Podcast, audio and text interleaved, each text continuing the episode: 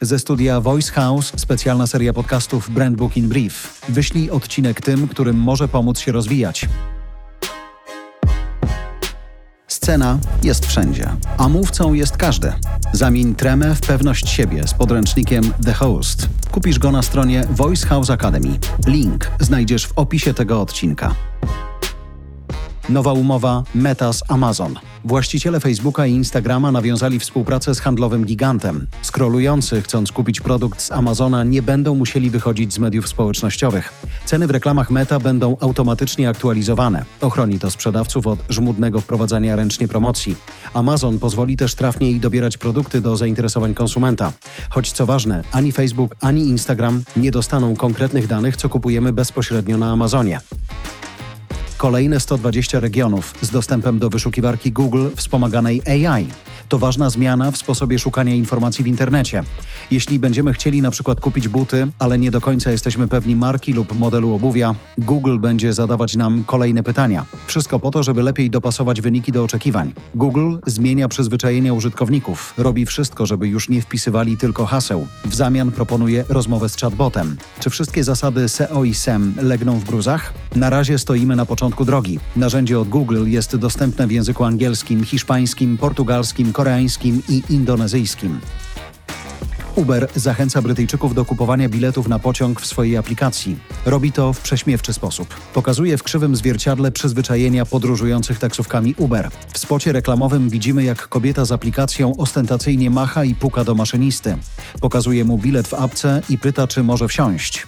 Na przystanku zwraca uwagę drugiej osobie wsiadającej do pociągu: Przepraszam, to jest mój pojazd. Dziwi się, że kobieta wsiada razem z nią. Kampania Ubera żartuje też na banerach. Na plakatach widzimy, że możemy zamówić pojazdy XXXL. Są też hasła Twój Uber będzie na miejscu za 3 minuty na peronie czwartym albo Twój Uber jest wyposażony w 6 toalet. Fanom kreatywnych reklam polecamy zobaczyć cały materiał. Linki znajdziesz w opisie tego odcinka.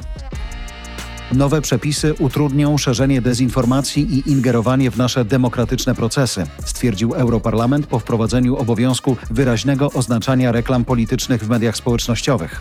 Parlament Europejski zakazuje firmom Big Tech, takim jak Google czy Meta, udostępniania płatnych przestrzeni na treści polityczne państw trzecich. Oznacza to, że gdy w kraju Unii Europejskiej będą zbliżać się wybory lub referendum, nikt z Indii czy Rosji nie będzie mógł uruchomić reklam wspierających przykład antyunijne przekonania. Czy można zarobić na TikToku? Jak wynika z najnowszego raportu, tylko w trzecim kwartale użytkownicy TikToka wydali na cyfrowe prezenty 250 milionów dolarów. Były to gifty dla influencerów prowadzących transmisję na żywo. Jedną z popularniejszych osób, która zarabia dużo na live'ach jest Pinky Doll. Uśmiecha się do kamery i zakłada filtry reagując na komentarze.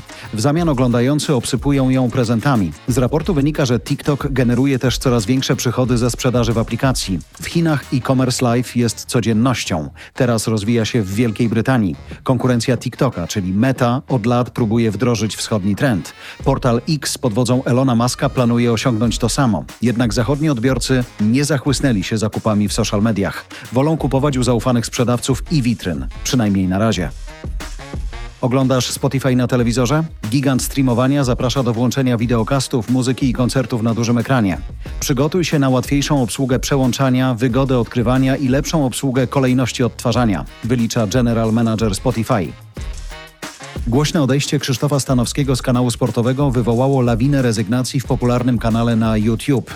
Zmiany ogłaszane są w burzliwej atmosferze. Krytyka wobec współpracowników kanału sportowego napędza subskrybentów na nowym profilu Stanowskiego. W pierwsze dwie godziny od ogłoszenia startu kanału Zero dziennikarz zyskał 40 tysięcy subskrybentów, a po pięciu dniach ponad 220 tysięcy na YouTube. Na kanale Stanowskiego nie ma żadnych filmów, jest tylko opis, nowy projekt. Planowany start 1 lutego 2024 roku.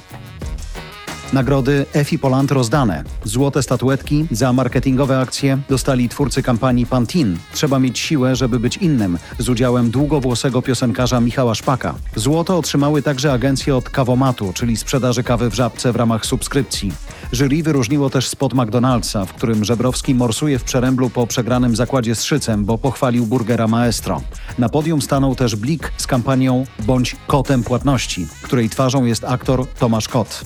Ostatnie złoto wpadło w ręce twórców kampanii Stop toksycznej chemii. Akcja uświadamia ludzi o niebezpiecznych substancjach w kosmetykach podejrzewanych o zaburzanie układu hormonalnego.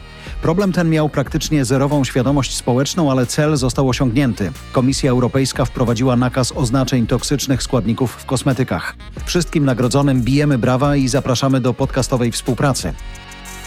To był Brand Book in Brief od Voice House i agencji Kuźniar Media. Źródła informacji znajdziesz w opisie odcinka podcastu i na stronie voicehouse.co.